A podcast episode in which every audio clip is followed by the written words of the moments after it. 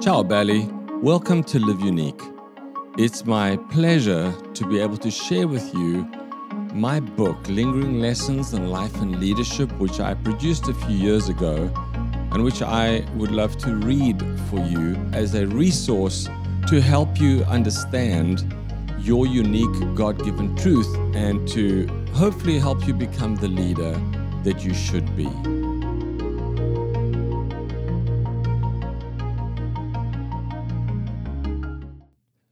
See.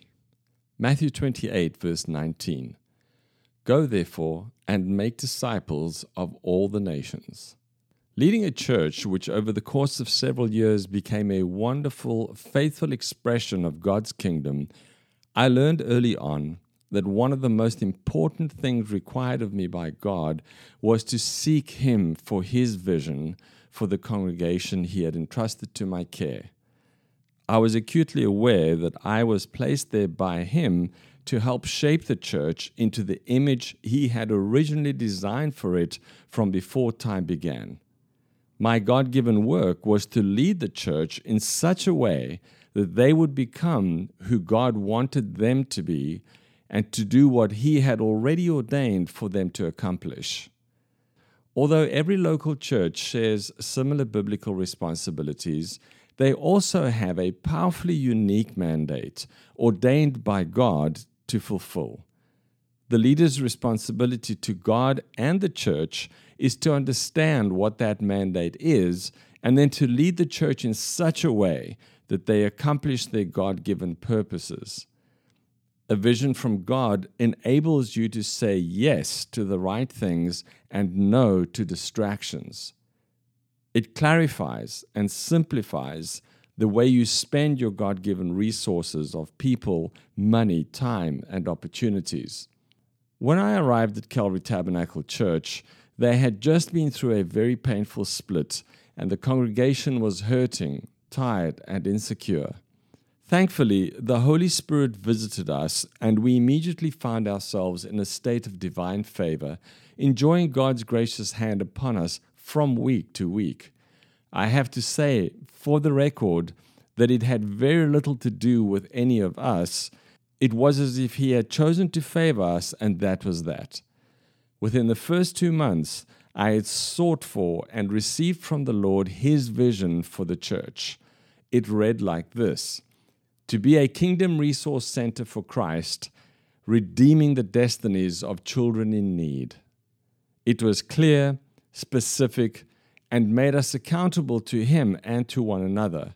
It brought the church together around God's task for us, created unstoppable momentum, and released His resources into our midst. We quickly blossomed from just over 100 people to a congregation averaging 800 on a typical Sunday. He transformed us from an inward looking, hurting church to a fully outward looking community with a global footprint in missions and, most importantly, involved in our local community serving children in two poor, ill equipped public schools located in our inner city neighborhoods. How was this possible? We, as a leadership and a church, chose to follow God's vision for us in humble and grateful obedience. The vision statement was further refined to a simpler phrase a kingdom resource, redeeming destinies. In the church, the people speak of resource and redeem because it is so much a part of our spiritual DNA that it overflows like natural speech. Out of the overflow of the vision, life for God is lived. As a leader, I learned this most important lesson God puts his vision into your heart. He then matches you with a congregation he has already chosen and prepared to do the things he has placed in you, supernaturally arranging for you to come together. Let me say emphatically that vision never comes through a committee or a board. It always comes through a leader. From Abraham to Jesus to Paul, The scriptures are filled with examples of God giving his people tasks to accomplish, which he first gives to a man or a woman of his sovereign choosing. Once you declare to a group of followers that you have received a vision from God, you are declaring certain powerful truths.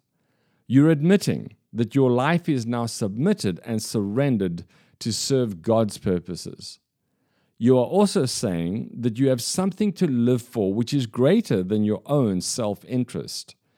And you are choosing to spend your energy, time, love, and life in a way that brings glory to God and benefits others.